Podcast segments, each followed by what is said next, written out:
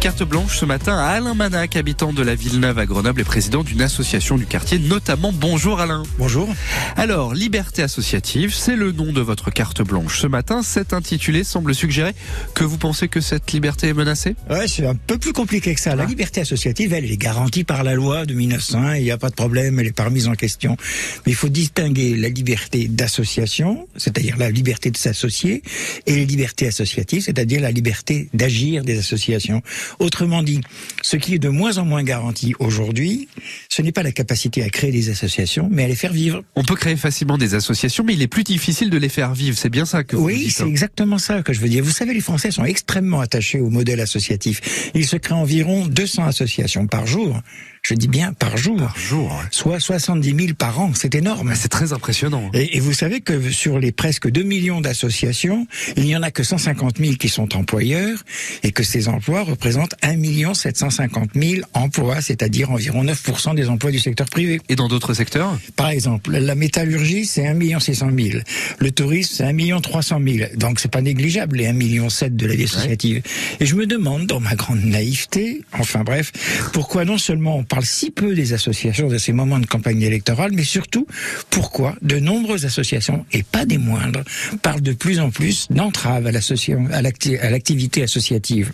Et cela date pas d'hier, ni d'avant-hier, mais cela fait bien longtemps que les relations entre le monde associatif et les pouvoirs publics sont de plus en plus délicates à installer d'une part, et surtout ne sont jamais acquises une fois pour toutes. Du coup, est-ce que vous pouvez nous donner des exemples, Alain? Il y en a plein, mais je vais dire un tout simple, c'est le refus. euh, et le plus criant, c'est la suppression euh, de toutes les subventions de fonctionnement. C'est-à-dire qu'on veut bien que vous fassiez des actions, éventuellement on les finance, mais on finance pas le fonctionnement qu'il y a autour, le secrétariat, le local, etc., l'électricité.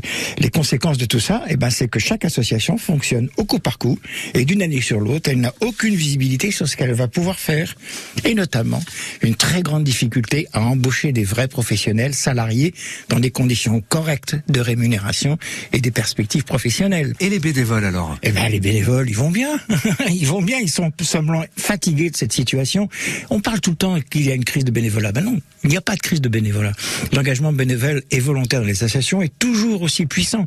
Regardez simplement les différentes mobilisations autour de la crise sanitaire ou encore des réfugiés pour comprendre que la générosité des citoyens est entière et sans mesure. Par contre, ça se complique beaucoup plus quand il s'agit de trouver des responsables de ces associations. Et pourquoi donc? Imaginez un instant, vous êtes habitant d'un quartier, vous adhérez à un projet d'une association, vous voulez prendre une place importante dans, le, dans la gestion de l'association. Alors à ce moment-là, vous passez votre temps dans les réunions de ce bureau à vous demander comment financièrement vous allez passer l'année. Vous constatez que vous ne pouvez pas garder le salarié que vous avez embauché il y a six mois parce que la subvention a été diminuée de moitié sans aucune explication. Alors il est logique que vous cherchiez très vite à fuir cette responsabilité. Le monde associatif vaut mieux que cela, il me semble. Et j'invite d'ailleurs vos auditeurs que ça intéresse à prendre connaissance du travail fait par le mouvement associatif. Il s'agit d'un plaidoyer pour une politique de la vie associative. Et en attendant, je voulais vous rappeler ce que disait Vaclav Havel au propos des associations, un point de vue à l'encontre des modes actuels. Il dit les partis politiques sont une sorte d'aboutissement de l'activité associative. On ne peut guère imaginer le fonctionnement d'une société démocratique sans eux.